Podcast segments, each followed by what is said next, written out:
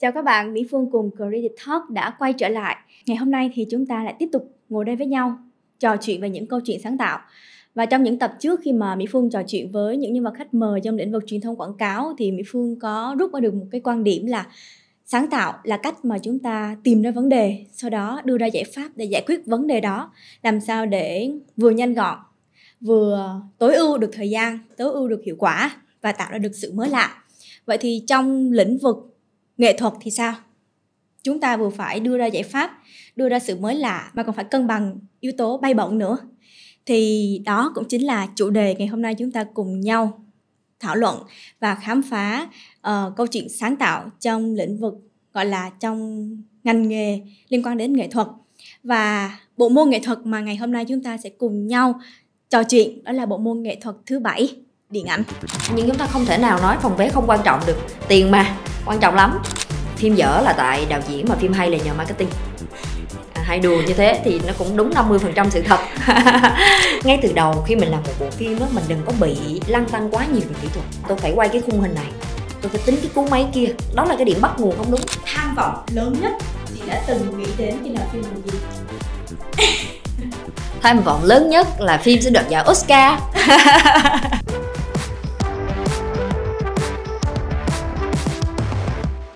Để hiểu rõ hơn về việc làm sáng tạo trong bộ môn nghệ thuật này, chúng ta phải trò chuyện với một chuyên gia. Và khách mời của chúng ta ngày hôm nay chính là một nữ đạo diễn, một nhà sản xuất đã rất thành công với nhiều dự án phim. Có thể nói là điển hình như bộ phim mười hai chòm sao, Vẽ đường cho yêu chạy hay là một trăm ngày yêu. Và đặc biệt gần đây nhất đó là bộ phim mười hai, Lời nguyền trở lại. Các bạn nghe sơ sơ cũng đoán đã được nữ đạo diễn này là ai đúng không? Xin được giới thiệu đó là chị Hằng Trịnh, đạo diễn và nhà sản xuất phim. Xin được chào chị Hằng Trịnh đến với Credit Talk ngày hôm nay ạ. À. Chào Phương, xin chào Credit Talk, tôi là Hằng Trịnh. Ừ, và chào chị Hằng. Và thời gian gần đây khi mà chị Hằng đang rất là bộn bề với công việc về việc uh, ra mắt để cho phát hành cũng như là ra rạp bộ phim Mùi Rồi nguyện quay trở lại, thì mời được chị Hằng đến ngày hôm nay ngồi nói chuyện là phải là sắp xếp thời gian quý báu của chị Hằng để không biết là Cô, quá trình mình đang chuẩn bị cho bộ phim mười á, nó đến đâu rồi chị? Em biết được rằng là hiện tại bộ phim mười cũng đang lấn sóng đến các rạp quốc tế rồi đúng không ạ? Ừ. À, phim mười thật ra nó đã lấy của chị ba năm. Ừ. Ừ. Từ trước khi dịch cho đến khi uh, phải delay hai lần vì dịch. Và, và cuối cùng thì nó cũng đã ra rạp vào cuối tháng chín vừa qua tại Việt Nam. Ừ. Và hiện tại thì phim đang được chiếu tại Đài Loan. Và ngày hôm nay là ngày đầu tiên à, phim sẽ được chiếu tại Úc. Ừ. Và những cái à, à, tháng tiếp theo của tháng mười một, tháng mười hai thì sẽ được chiếu trên khoảng mười quốc gia khác. Ừ.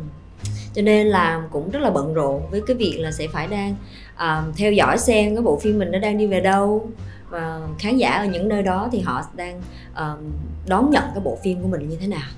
Thì thật sự ra nếu mà nói về là việc bận rộn à, hoặc là áp lực thì cái thời gian mà nó áp lực nhất là đã qua rồi. Dạ. Yeah. Ừ, nó đã qua trong cái thời điểm mà những ngày cuối cùng phải chuẩn bị cho bộ phim, phải định hướng khán giả, rất là nhiều thứ đã phải xong. Ừ. Thì bây giờ thật sự ra nó làm mọi chuyện nó đã rồi rồi đấy, kiểu là như vậy. Thì nó là một cái sản phẩm mà mình đã tốn rất nhiều công sức và mình hài lòng với nó. Thì bây giờ để mình sẽ đang xem xem là khán giả ở các nơi họ đang đồng tình với mình ở điểm gì. Ừ. Và không đồng tình với mình ở điểm gì. Dạ, tức là bây giờ mình đang xem đứa con của mình nó trưởng thành như nào. Và ừ. nó du ngoạn khắp năm châu ra làm sao. Ừ. Và mình ngồi đây thảnh thơi bắt đầu trò chuyện về nó. Ừ. Và từ khi nào thì chị uh, bắt đầu làm đạo diễn và đến thời điểm hôm nay là được bao lâu rồi? Đây là phim đầu tay của chị. Ừ. Ừ. Đây là phim đầu tay à. trong công tác đạo diễn. à, dạ. à, Trước đó thì chị đã sản xuất uh, được uh, năm phim. ừ. Ừ. Như em vừa mới kể tên đó thì dạ. uh, chị sản xuất là chính. ừ. Và tụi chị có công ty sản xuất thì đa số là sản xuất, đầu tư cũng như là uh, hỗ trợ và uh, phát triển cái đạo diễn trẻ. uh, Nhưng mà đến bộ phim này thì thật sự ra nó có rất là nhiều Nhiều áp lực và nhiều vấn đề. Cho nên là mình nghĩ rằng là chắc là mình sẽ phải trực tiếp thực dạ. hiện nó để mà nó theo được đúng ý của mình nhất. Ừ. Ừ. Nhưng mà từ cái lúc mà chị làm nhà sản xuất mà chị qua đạo diễn, nhà sản xuất thì phải cân bằng về chi phí, còn đạo diễn thì phải vừa chi phí vừa phải là làm sao để đón nhận được cái sự gọi là tiếp nhận của khán giả được. Thì chị cảm nhận là cái sự chuyển đổi này nó tạo cho mình thách thức gì? thách thức chứ. Trước đây thì mình đang đi ép người ta mà, phải không? Mình làm sản xuất thì mình đi ép đạo diễn rằng là bạn chỉ được xài bao nhiêu đó tiền thôi. Ừ. Còn bây giờ là mình còn phải tự bên trái nói với bên phải rằng là uh, mình chỉ có bao nhiêu đó tiền nhưng mình vẫn muốn nó hay, thì bây giờ mình phải làm sao? Thì nó khó hơn gấp đôi. Ừ. Ừ, khó hơn rất nhiều. Có phải là khi mà mình làm sản xuất, mình cảm thấy nhiều lúc mà mình thấy cái bộ phim đó mình muốn nhúng tay vô, mình làm cho nó hay hơn, hay là mình có vài cái ý tưởng mình muốn bỏ vô nhưng mà lúc làm sản xuất thì không làm được điều đó, nên là đó là một cảm hứng để chuyển qua đạo diễn?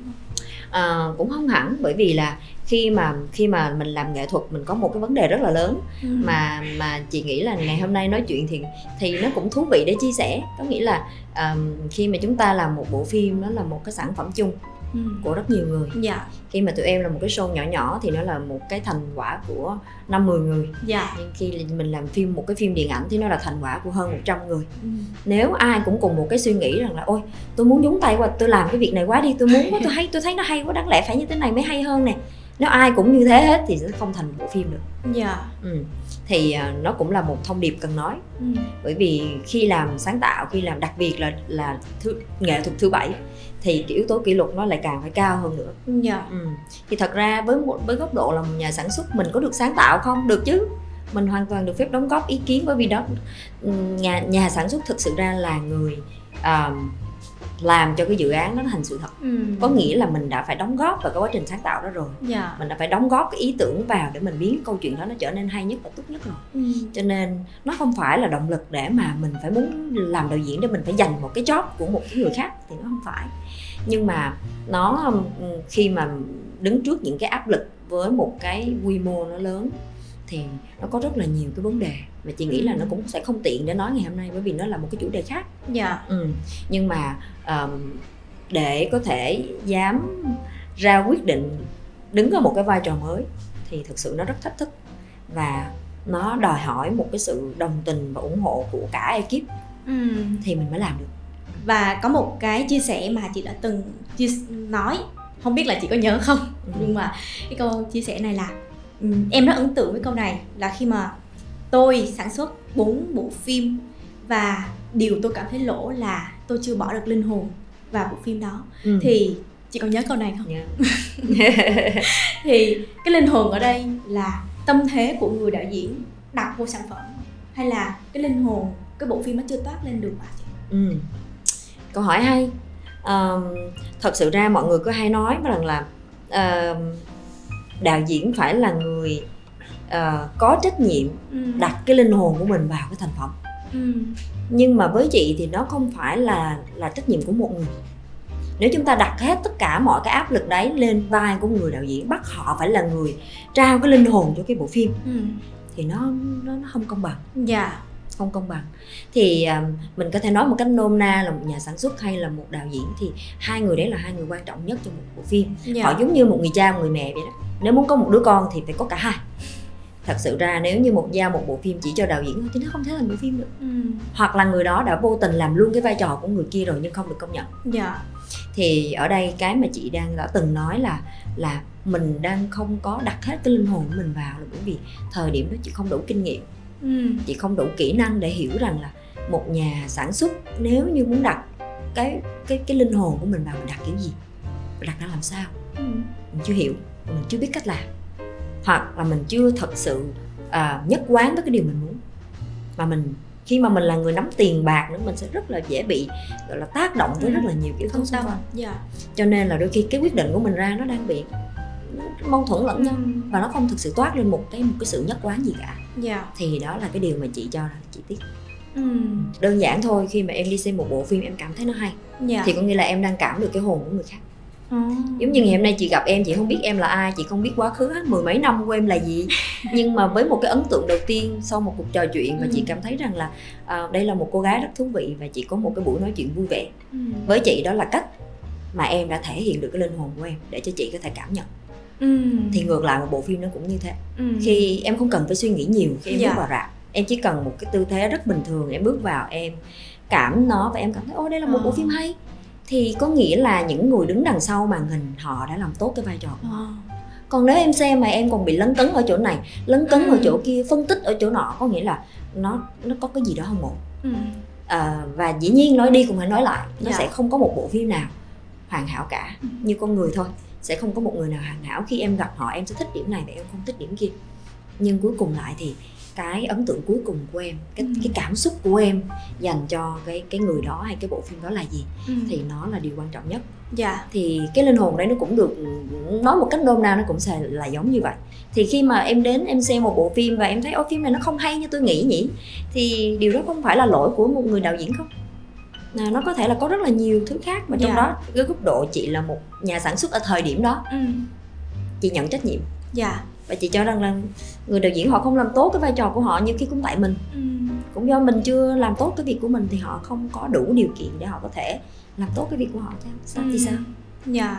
Vậy thì có thể hiểu đó là cái việc là linh hồn của một bộ phim là cái cái riêng và cái đặc trưng, hoặc gọi là cái sự đặc biệt của bộ phim mang đến ừ. cho người cho khán giả, ừ. và khán giả họ đọc lại được trong quá trình mà họ được tiếp cận và họ được thấu thị tất cả các giác quan của họ đối với bộ phim đó, ừ. và họ nhận được cái gì sau sau khi xem kết thúc bộ phim. Chính xác. Ừ. Và đó có phải là một trong những bài học của chị trong quá trình làm phim? Chính xác. Đó là một bài học mà sẽ rất khó có một trường lớp nào ừ. họ cho em một quyển sách hoặc là họ dạy cho em trong quá trình em đi học đâu. Ừ. Nó khi mà chúng mình đi học là mình học rất là nhiều những cái mảnh ghép khác nhau, nhưng để mình ghép được nó lại với nhau, để mà có thể hình dung ra được nó là cái hình thù gì, thì không còn cách nào khác ngoài cách mình phải tự nhúng tay vào, mình xếp tất cả những hình đó với nhau theo cách của mình nghĩ, giống như mình chơi trò xếp hình vậy đó, nó ra cái hình gì thì nó là cái hình đó. Dạ. Thì thật sự ra nó là những cái bài học kinh nghiệm rất là lớn, và sau mỗi bộ phim mình sẽ học được một điều, mỗi bộ phim nó sẽ có một cái điều tiếc nuối riêng mà mình mong chờ rằng là mình sẽ làm tốt hơn trong những phim sau. Thì một một trong những người làm phim rất là vĩ đại đã từng nói rằng là nếu bạn làm một bộ phim mà bạn đã cho rằng bạn đã quá hài lòng với nó rồi thì bạn sẽ không bao giờ có phim tiếp theo. Wow. Nó là như vậy.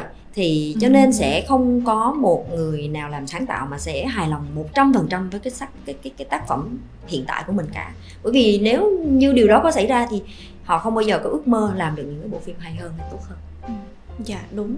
Đúng là em đã từng được đọc một câu nói là khi mà bạn làm sáng tạo bạn đừng bao giờ hài lòng với những gì mình làm ra. Ừ. Khán giả có thể hài lòng nhưng bạn đừng bao giờ hài lòng mà luôn đặt câu hỏi là tôi đã làm đủ chưa, tôi còn thiếu gì không, cần thêm bớt gì hay không. Ừ.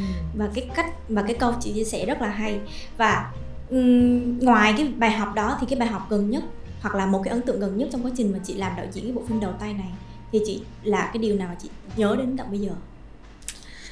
À, nó có nhiều bài học lắm, à, bởi vì đây là phim đầu tay khi mình phải làm cả hai cái cái cái vai trò, giống như chị nói là vừa phải làm cha vừa phải làm mẹ cùng một lúc cho đứa con, thì bài học nó nhiều hơn gấp đôi gấp ba lần so với yeah. những so với những cái bài học trước.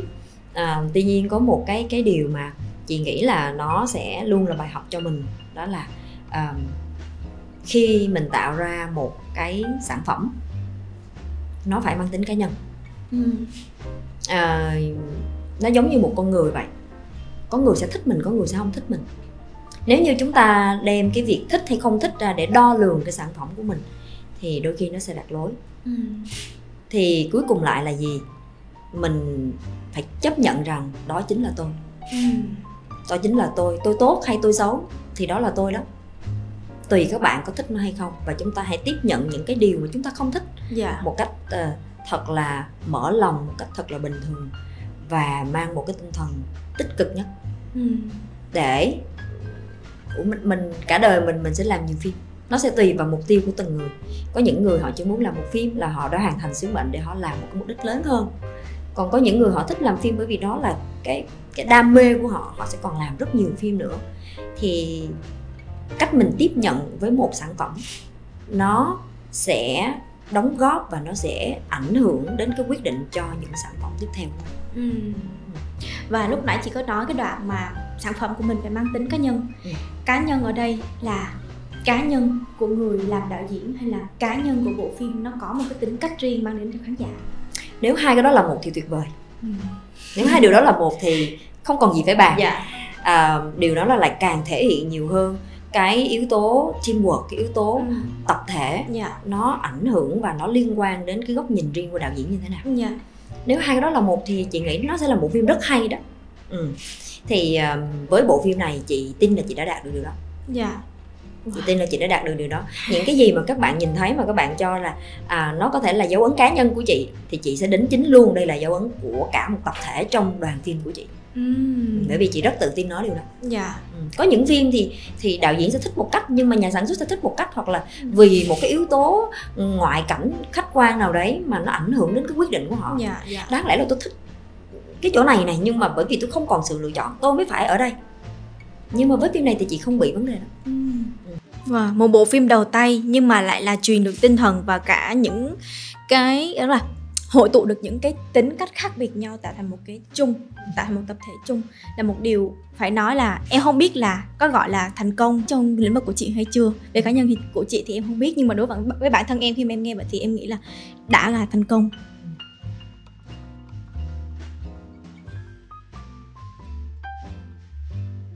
Em còn biết là chị Hằng cũng có đi học một cái khóa đạo diễn tại Busan, tức là Hàn Quốc.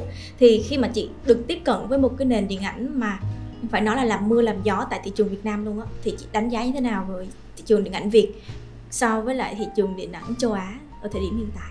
Ừ. Đính chính một chút là chị đi học sản xuất, chị không có học đạo diễn.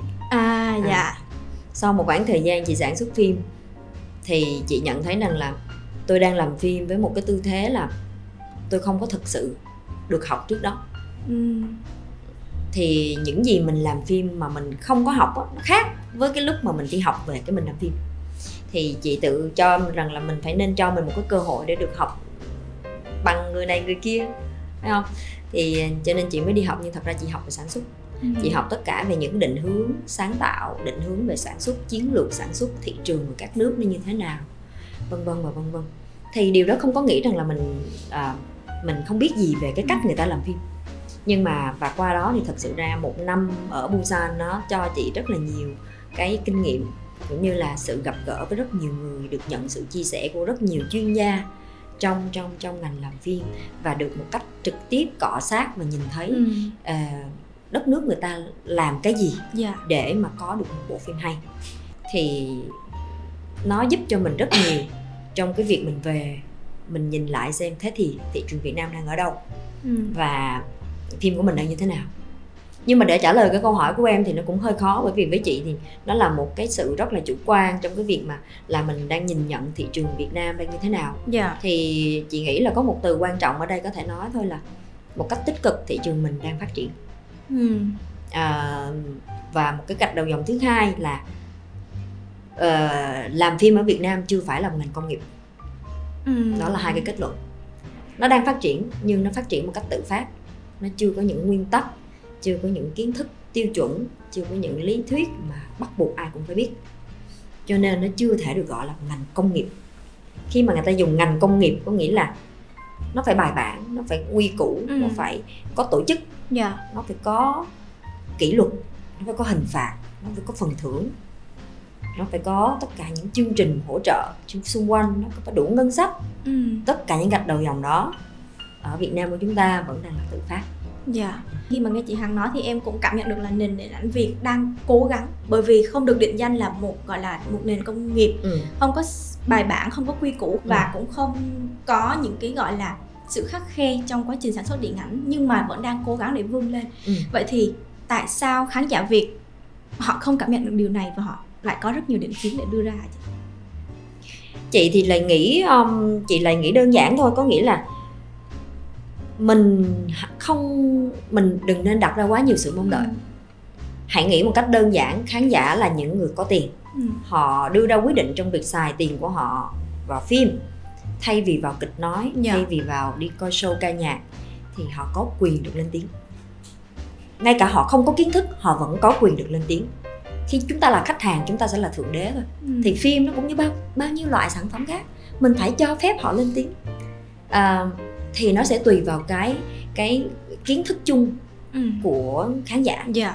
Có người họ sẽ đánh giá một cách rất thông thái, có người họ đánh giá một cách rất là là ngây ngô ừ. trên cảm xúc của họ thôi. Thì mình không thể nào đi nói với từng từng người rằng là không, anh nói như thế là sai, ôi người kia nói như thế là đúng. Nó nó không cần thiết phải làm như vậy. Yeah. Bởi vì khi mà dần dần à, chúng ta có những sản phẩm hay, những sản phẩm được công nhận, thì những người mà họ có những cái định kiến họ cũng sẽ nhìn lại, ủa sao tại sao tôi là tôi là một thiểu số nhỉ, tại sao ừ. chỉ có một ít người đồng tình với tôi thôi, tại sao nhiều người khác lại khen, thì họ có tự nhìn nhận lại xem mình đã nói đúng hay chưa, thì lúc đó chính bản thân họ sẽ thay đổi, bởi vì chúng ta không thể thay đổi họ. Dạ yeah. Điều mà chúng ta có thể làm tốt nhất là chúng ta tạo ra sản phẩm hay đi đã. Khi bạn tạo được một sản phẩm hay thì uh, người ta sẽ hiểu rằng là bạn nỗ lực ở đâu, bạn khác như thế nào. ừ. uh, Và các khán giả cũng vậy, họ cần có một cái quá trình. yeah. Họ cần có một quá trình và họ cần nhiều sản phẩm khác nhau, họ cần nhiều màu sắc khác nhau để chính họ tự so sánh. ừ. Nói một cách đơn giản, nếu em là khán giả thành thị uh, và em thích xem phim, một năm em đi coi mười hai phim, một tháng em đi coi một phim, em sẽ so sánh khác nhau. Chính xác. Nếu em là khán giả ở miền quê, một năm em chỉ có dịp đi coi hai lần coi phim, và em cũng không mê phim cho lắm nữa, em mê nhạc bolero hơn, thì họ cũng chỉ có thể so sánh trên hai phim họ xem một. Thì chúng ta không thể nào ép họ đi theo cái khuôn khổ của mình. ừ. Chỉ có cách rằng là chúng ta phải làm sao đó để bộ phim, nhiều bộ phim nó đến gần hơn với mọi người. Dạ. Người ta có nhiều sự lựa chọn hơn, và làm sao đó để phim nó lại trở thành cái thứ mà người ta muốn ra quyết định để xem phim thay vì họ đi coi kịch. Dạ. Thì tự nhiên nó sẽ khác. Khi em có hai năm kinh nghiệm làm việc, nó sẽ khác với việc em có mười năm kinh nghiệm. ừ. Cái so sánh của em nó sẽ hoàn toàn khác nhau. Chúng ta cũng sẽ không thể nào ép khán giả đừng có định kiến được. Đó là điều nó nằm ngoài tầm tay của mình, mình không thể làm được. Thì, cho nên với chị thì chúng ta kêu gào điều đó để làm gì? ừ. Và chị có nghĩ là những người làm đạo diễn và sản xuất cũng nên, tức là mình không có cái gì mà ngoài tầm với, như là những quan điểm của khán giả mình không mình không làm, tức là mình không cố gắng thay đổi họ, nhưng mà chị có nghĩ là những người làm đạo diễn, những người làm phim cũng nên có một vài gọi là giáo dục về cách nhìn nhận phim ảnh không ạ? À? Bởi vì em theo số đông, em như chị nói là một tệp uh, khán giả ở thành thị và khán giả nông thôn sẽ ừ. có những quan điểm khác nhau vì họ ừ. được tiếp cận hai nền kiến thức hoàn toàn đối lập nhau.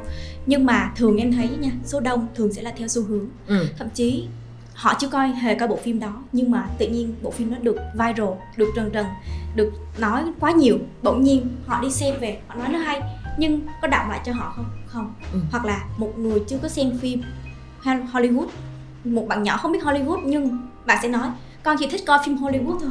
Thì có phải là bởi vì những bộ phim về các nước châu Á và các phim quốc tế họ làm truyền thông quá mạnh, họ đẩy về truyền thông, về truyền miệng quá mạnh, nên là phim Việt đang bị yếu ở cái phần này không chị?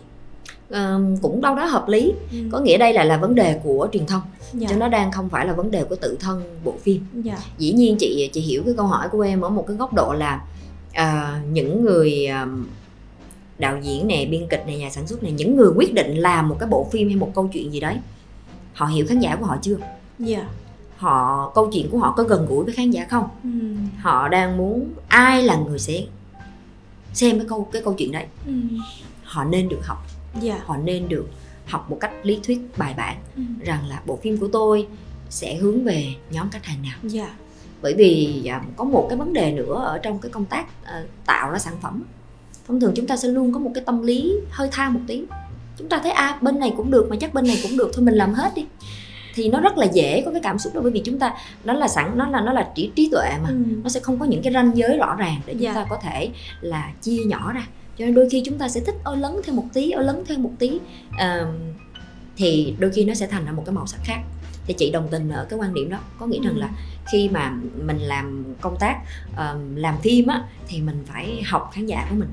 Nếu như mình hài lòng rằng khán giả Việt Nam chính là khán giả quan trọng nhất với tôi, thì tôi phải biết họ là ai, tôi phải biết họ muốn gì, tôi có muốn làm theo cái điều họ muốn hay không, phải không? Đôi khi biết á, mà không thích làm theo, nó cũng là một câu chuyện. Mà bạn đã không thích làm theo cái điều khán giả muốn thì khán giả không thích bạn là chuyện bình thường, tại sao bạn lại lá làng? Dạ. Phải không? Thì nó có rất là nhiều điều mà chị nghĩ là ở cái góc độ tạo ra nội dung là phải học. ừ. Tuy nhiên cái câu hỏi, cái vấn đề thứ hai trong cái câu hỏi của em nó liên quan đến media rất nhiều. Dạ. Có những phim họ làm tốt nhưng họ lại không có ngân sách marketing. ừ. Đúng không? Có những phim Hollywood hay phim ở nước nào đấy họ lại có nhiều ngân sách marketing hơn cả ngân sách làm phim nữa kìa. Thì cái mức độ tiếp cận tới khán giả nó rất là khác nhau. Thì một bộ phim giống như chị nói, nó vẫn là một cái teamwork. ừ. Thì là một nhà sản xuất hay đạo diễn, quay trở lại chúng ta không nên tham, chúng ta hãy làm đúng vai trò của mình.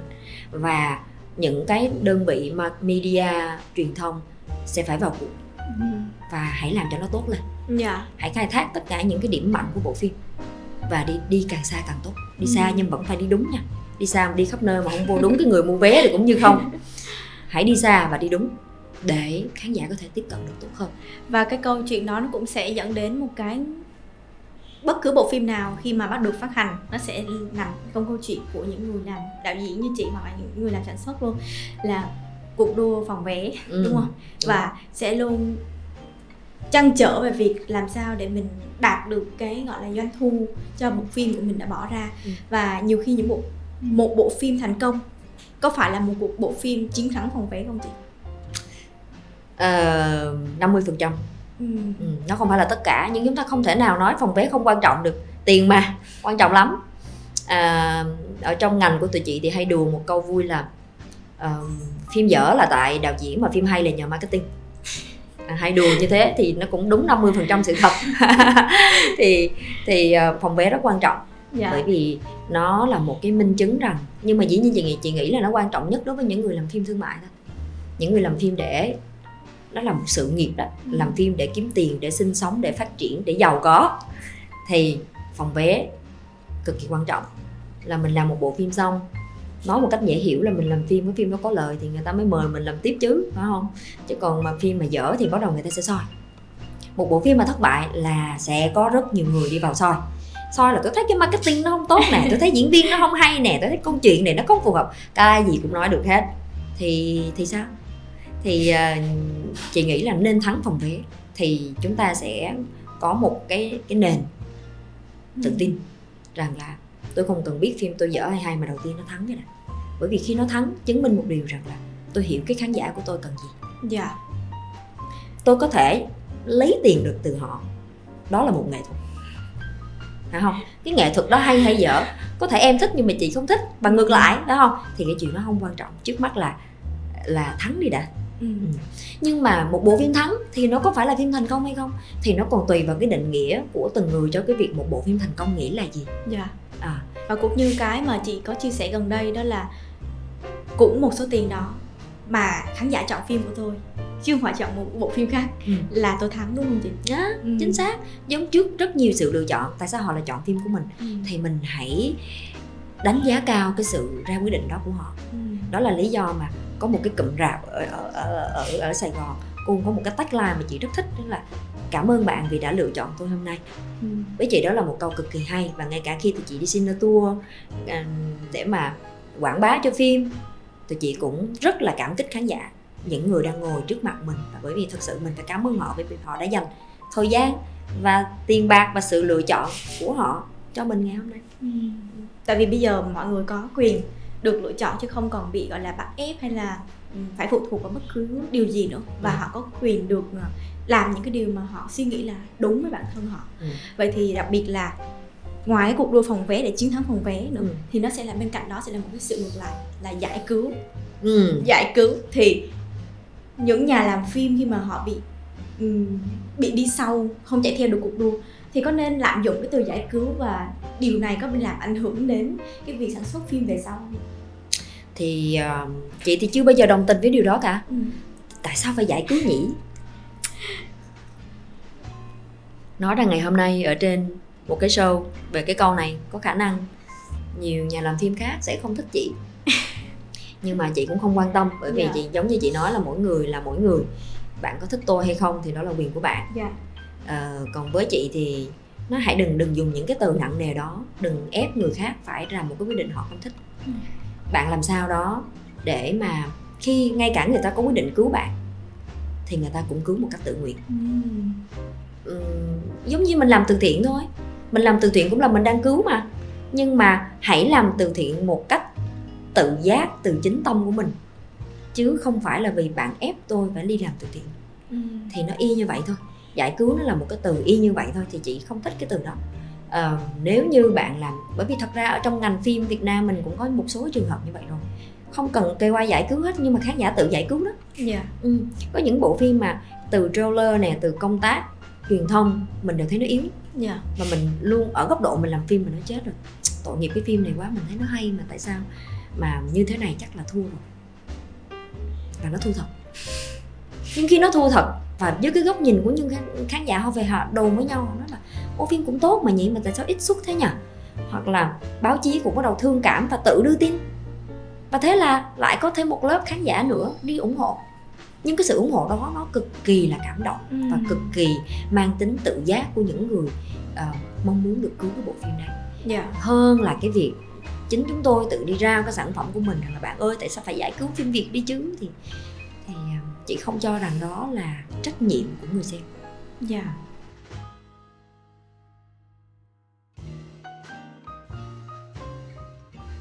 Với cái phim đầu tay của mình đây thì chị đánh giá là phim cái bộ phim mười Lời nguyền quay trở lại này nó có tiềm năng và thách thức nào? À, nó từ đầu khi chị làm phim này chị thấy nó nhiều tiềm năng hơn là thách thức.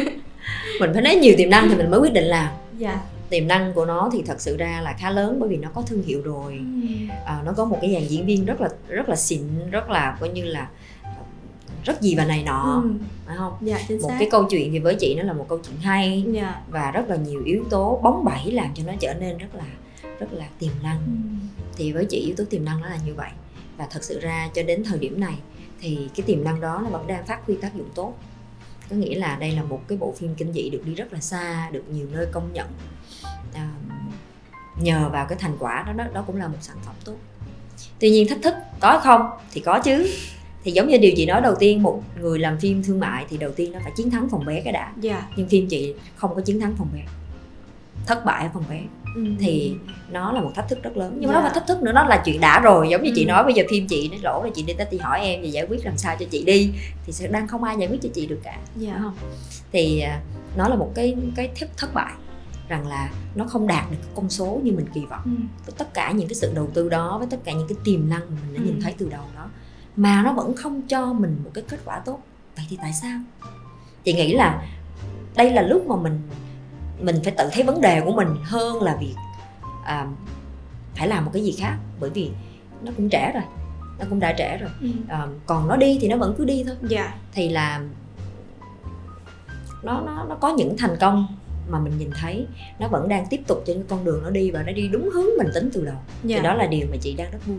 Ừ. À, nhưng mà cái niềm vui của mình không có trọn vẹn, bởi vì nó nó có những điều mà mình không có, gọi là mình không nghĩ nó như vậy từ đầu. Ừ.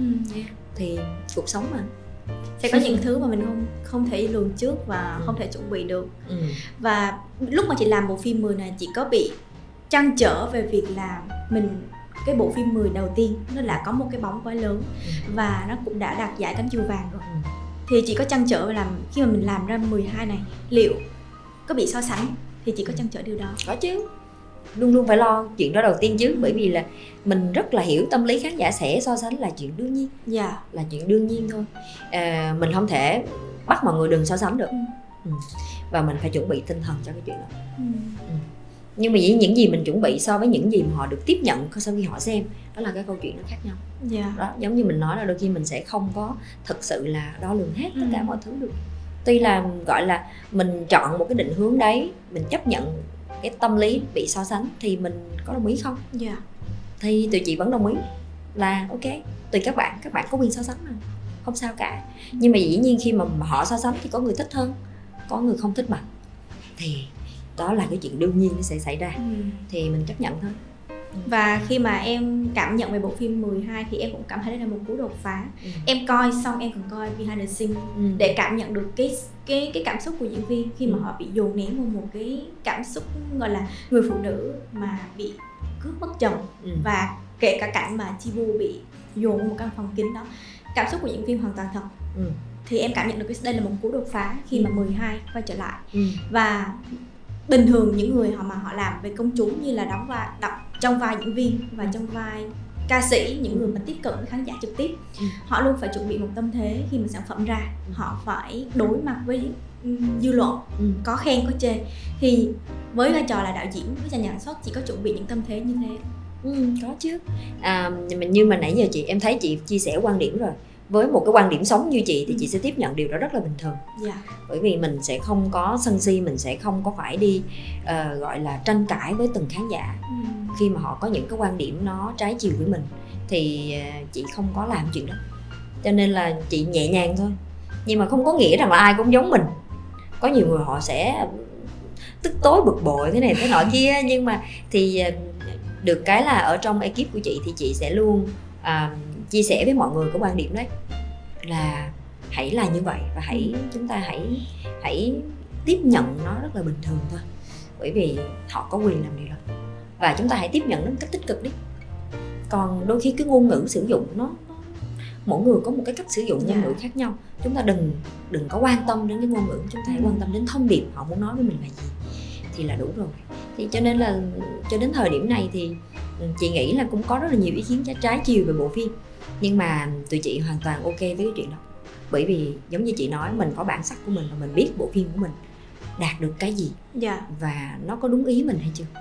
Mà khi nó đã đúng ý mình rồi thì mình đâu có lý do gì để mà mình phải um, gọi là tranh cãi đâu, đúng không? Thì um, cảm ơn em đã có những cái cảm nhận tốt về bộ phim, và cũng rất nhiều rất nhiều khán giả có những cảm nhận như vậy.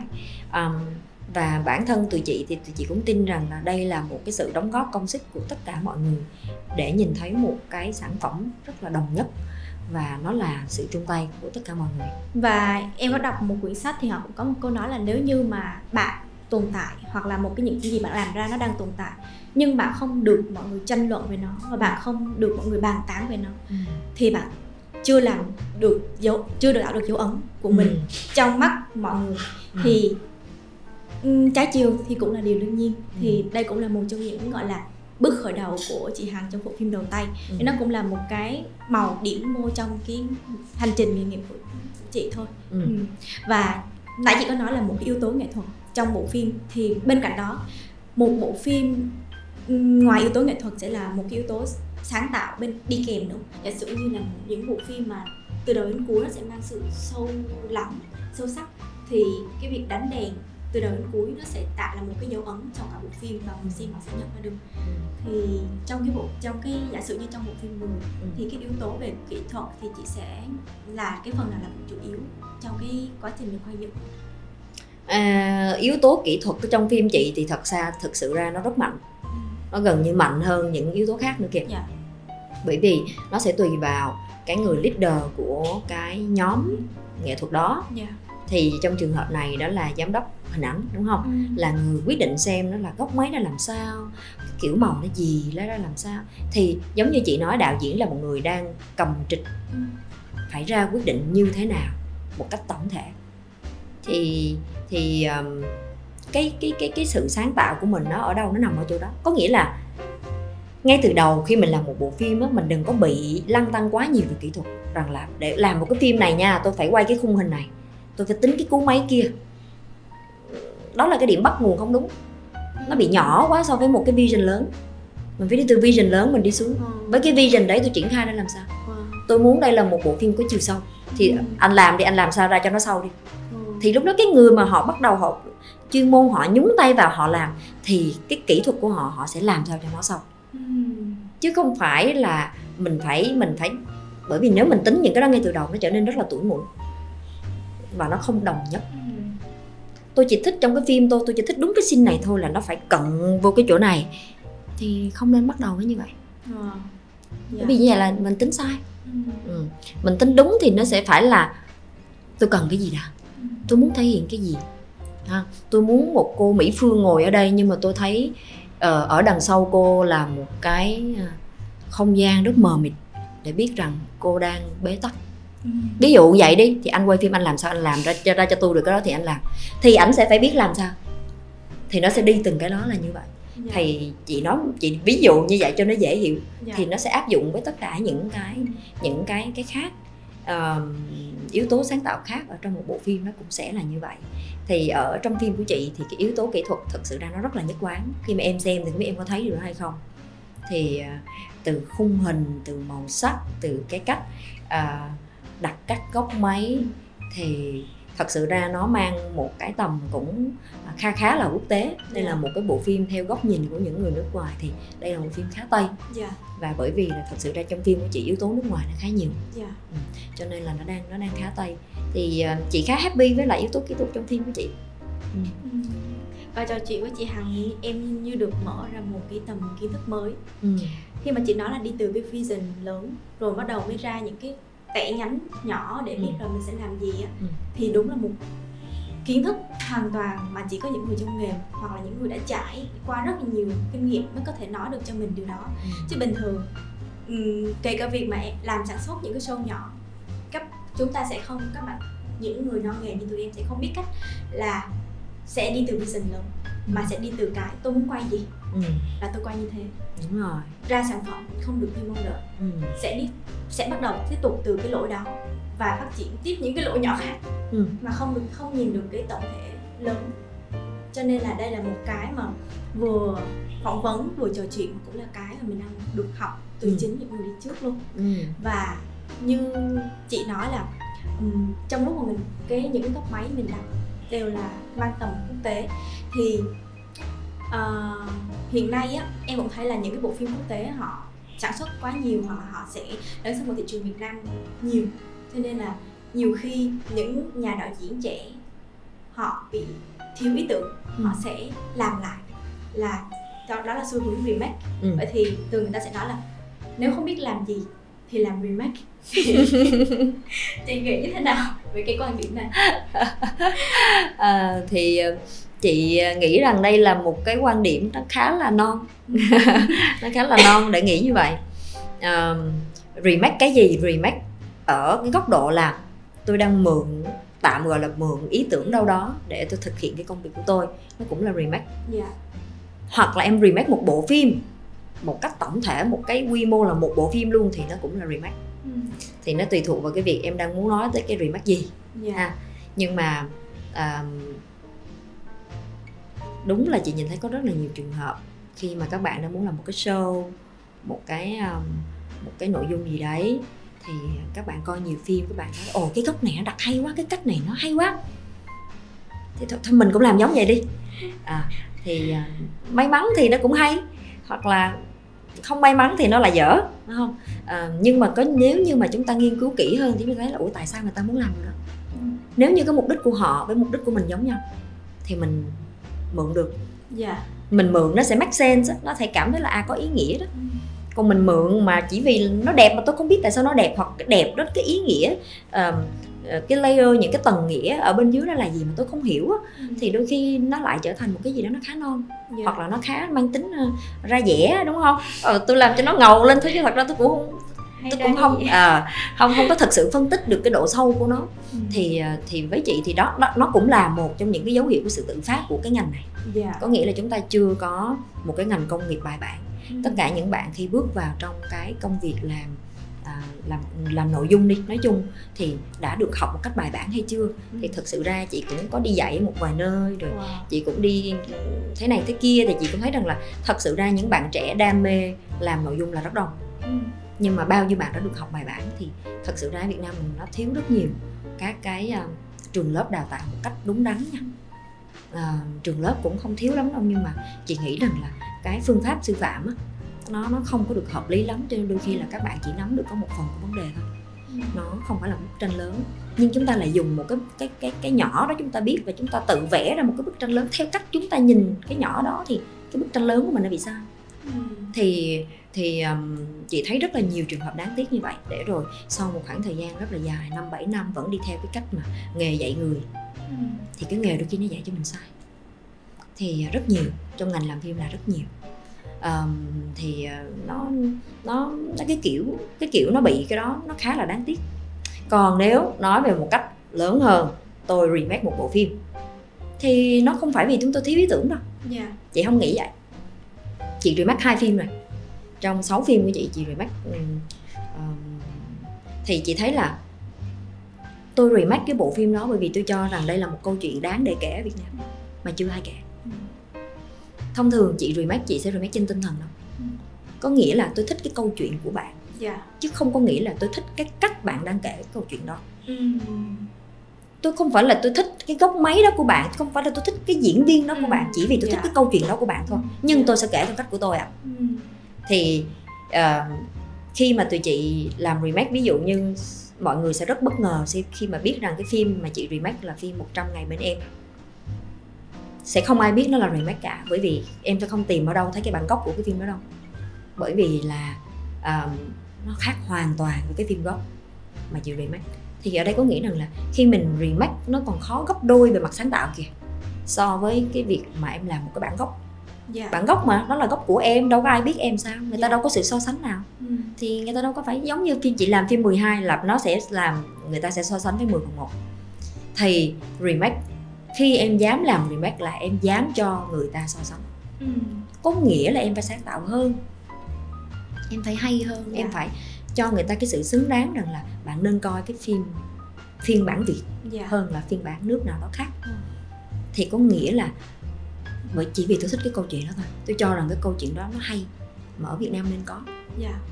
Chứ nó không có nghĩ rằng là vì tôi quá bí ý tưởng, bởi vì chị rất là tụi chị nhận được rất là nhiều kịch bản nhưng mà chỉ vì mình không thích thôi.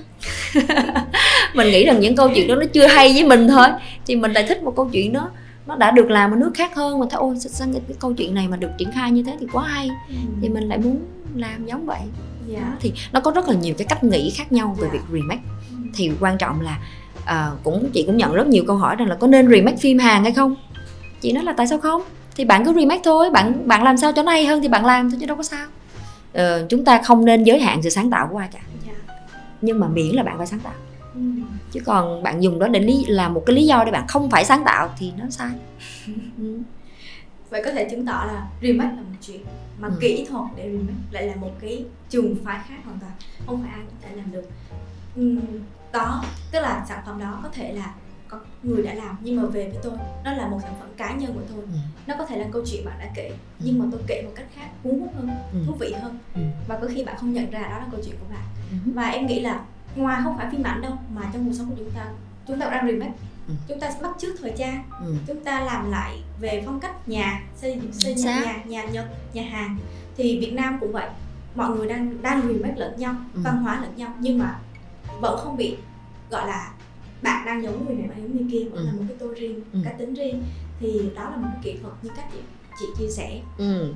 Hiện nay trên thị trường, việc mà khán giả họ xem phim điện ảnh ngoài rạp là một chuyện, họ xem nhưng mà họ sẽ chờ phim chiếu xong họ coi trên Netflix, hoặc thậm chí không coi đến Netflix luôn, coi phim lậu trên tài khoản mạng lậu. Thì chị nghĩ như thế nào khi mà việc này ảnh hưởng đến một bộ phim gọi là phiên bản um, chính chủ không được tiếp nhận mà lại coi một cái đường link khác? Chị đau đầu lắm. Chị rất đau đầu về chuyện đó. Bởi vì rõ ràng nó thất thoát cho mình rất là nhiều. Dạ. Nhưng mà nói một cách nghiêm túc thì nó nghiêm trọng đó. Nói một cách nghiêm túc thì cái chuyện này nó rất là nghiêm trọng, bởi vì nó ảnh hưởng đến nguồn thu nền kinh tế của quốc gia luôn ấy. Đó. Thì à, à, ví dụ ở những cái quốc gia khác, khi mà cái vấn đề phim lậu nó được kiểm soát tốt thì à, tất cả những cái doanh thu của cái bộ phim cộng với là doanh thu quảng cáo này, doanh thu ôi tất cả các thể loại doanh thu đều có thể kiếm được tiền, và khán giả sẽ phải à, tập được cái thói quen rằng là tôi phải trả tiền cho cái thứ tôi có. Họ phải quen với cái điều đó thì nó mới thúc đẩy cho cái nền kinh tế được. Và bây giờ ví dụ như bây giờ đi, um, phim ảnh đóng góp bao nhiêu phần trăm trong sự phát triển chung kinh tế? Ừ. Rất nhỏ. Nhưng nếu mà không có phim lậu thử xem, nó sẽ đẩy cái doanh thu đó lên chứ, đúng không? Bởi vì mọi người đâu có sự lựa chọn mà vẫn thích phim đó, mọi người sẽ ra quyết định mua cho cái phim đấy. À, mọi người sẽ có nhiều cái cách ra quyết định khác nhau. Nếu như tôi có nhiều tiền tôi muốn coi sớm, tôi có thể coi ở rạp với giá một trăm năm mươi nghìn. Nếu mà tôi chấp nhận chờ trong lúc bạn bè tôi nó spoil phim thì tôi chấp nhận chờ ba tháng sau, năm tháng sau tôi coi trên một cái hạ tầng internet nào đấy thì thôi tôi tốn giá ba mươi nghìn, năm mươi nghìn. Nhưng mà họ không có sự lựa chọn khác, chỉ thế thôi. Hoặc là tôi chờ một năm đi, tôi lên tôi coi YouTube, giả bộ nó có trên YouTube, thì các nhà làm quảng cáo, các người run cái YouTube đó họ vẫn có được tiền. Còn hơn là đi coi phim lậu, phim lậu không ai được cả. Chỉ có những người nào đó mà làm business đen thì họ mới được tiền thôi, chứ làm sao ai được tiền. Dạ. Thì nếu nói một cách nghiêm túc thì việc này cực kỳ nghiêm trọng và nó ảnh hưởng lắm, nó làm nó luôn làm cho cái nền cái cái cái cái cái cái, cái công tác làm phim của mình nó trì trệ. Tại vì sao? Tại vì giá vé không thể tăng được, giá vé tại rạp làm sao tăng được, trong dạ. khi rằng là bây giờ nó đang có một trăm năm mươi nghìn mà bạn còn chê nó đắt thì làm sao tôi bằng các nước khác. Bây giờ là các nước trong khu vực bây giờ bao nhiêu tiền rồi? Hàn Quốc vừa mới lên mười sáu nghìn won một cho một vé, ba trăm nghìn một vé rồi. Dạ. Nó rất là nó rất là đắt. Thì Đến bao giờ mình mới được tăng giá vé? Bởi vì chỉ tăng một chút xíu thôi là mọi người sẽ gào thét lên, ôi nhiều quá, thôi tôi chờ coi phim lậu, tôi lên YouTube. Thì cái giá vé mà tăng lên thì số lượng phim lậu, những người coi phim lậu sẽ tăng lên và giá vé sẽ bị giảm. Ừ. Thì đó là một cái sự tác động chung của cả một cái hệ sinh thái. Cho nên chị ước gì chúng ta không bị quá nhiều vấn nạn về phim lậu, ừ. thì nó sẽ đỡ khổ hơn rất là nhiều. Bởi vì chị nghĩ đây nó quay trở về với ý thức của những người xem. Họ khi mà chúng ta đã quen với một cái cảm giác rằng là tôi tôi thích cái tâm lý miễn phí, thì các bạn phải đừng, các bạn đã xem miễn phí thì các bạn đừng có uh, chê trách gì. Dở hay hay thì các bạn phải tự chịu thôi. Các bạn đâu có quyền, các bạn đâu trả tiền đâu, các bạn đâu có quyền. Thì chúng ta hãy, hãy công bằng đi. Yeah. Đó, chúng ta hãy công bằng. Còn các bạn đi mua vé các bạn có quyền chê. Mm. Các bạn đi coi phim lậu thì các bạn đừng chê. Các bạn được không? Vậy các bạn chọn nào? Thì tôi vừa muốn tôi là khán giả nha, nhưng mà tôi không trả tiền nhưng tôi vẫn được quyền chê. Thì cái thế giới nó nó không được vận hành một cách công bằng. Mà đã không công bằng thì chắc chắn nó sẽ sụp đổ. Thì um, chị nghĩ nó như vậy. Yeah. Thì nó là một cái vấn đề lớn mà dưới góc độ của một người làm phim tụi chị rất là lo, rằng là phải kiểm soát mỗi ngày xem phim mình có bị leak hay không, rồi nó leak thì phải giải quyết ra làm sao, ờ, phải đi báo cáo. Và ví dụ như phim chị bị leak ở Việt Nam, chị sẽ không bán được các nước khác. Họ sẽ thấy ô cái phim mày bị leak khắp nơi, làm sao mà tao còn chiếu được nữa, ví dụ như vậy. Thì nó ảnh hưởng lắm. Thì chị nghĩ sao thì chị nghĩ vậy đó. Chị nghĩ là chị mong, chị rất mong chờ um, có một cái cơ quan chính quyền nào để nhào vào để có thể giải quyết được việc này một cách triệt để hơn. Um, tất cả các đơn vị cung cấp nội dung đừng cho free nữa, và làm sao đó chúng ta có thể giảm thiểu tối đa tất cả các hạ tầng nào mà phát lậu, phát miễn phí nội dung. Yeah. Đến một ngày những cái show như cái của, của tụi em cũng sẽ không còn miễn phí nữa. Ai muốn xem bất kỳ cái gì đều phải trả tiền. Mm. Thì lúc đó cái sự lựa chọn nó sẽ khắt khe hơn. Yeah. Tôi chỉ lựa chọn cái gì xứng đáng với tôi thôi để mà tôi bỏ tiền ra. Yeah. Thì nó lại tạo động lực cho những người làm nội dung rằng là bạn phải tạo ra cái thứ xứng đáng nha để bạn được mua. Mm. Nếu không thì bạn sẽ bạn có chiếu đi chăng nữa cũng chẳng ai vào cái cửa hàng nhà bạn để mua đồ cả. Thì nó sẽ là những cái tác động qua lại và giúp ích cho cả một một cái cái, cái nền công nghiệp. Nó lúc đó nó hy vọng nó sẽ trở thành một cái nền công nghiệp mà bởi vì tất cả mọi người đều được hưởng lợi ừ. từ nó, kể cả người xem. Khi yeah. bạn trả tiền thì bạn sẽ lấy lại được một cái gì đó. Ừ. Ừ. Và nghe chị Hằng chia sẻ thì cũng cảm nhận được là phần nào cái việc mà mình tạo ra một sản phẩm về trí tuệ, về công sức, mất gần ba năm để ra một bộ phim nhưng lại được xem một cách miễn phí và tôi không được trả phí cho điều đó. Thì một người đứng ở khía cạnh là sản xuất thì cũng rất là gọi là vừa đau đầu mà cũng vừa đau lòng nữa. Và hy vọng là qua cái tập Credit Talk ngày hôm nay không chỉ là các bạn học được về kỹ năng sáng tạo trong điện ảnh mà phần nào truyền được cái thông điệp đến cho tất cả khán giả chúng ta hiểu được cái giá trị cốt lõi của việc là xem phim, tiếp nhận về những sản phẩm về điện ảnh Việt mang có giá trị cốt lõi như thế nào. Và các bạn cũng uh, hiểu được việc là mình ủng hộ phim Việt và mình tôn trọng một sản phẩm về trí tuệ cũng rất là quan trọng, không chỉ đối với người làm phim mà đối với chính cá nhân của bản thân của mình nữa.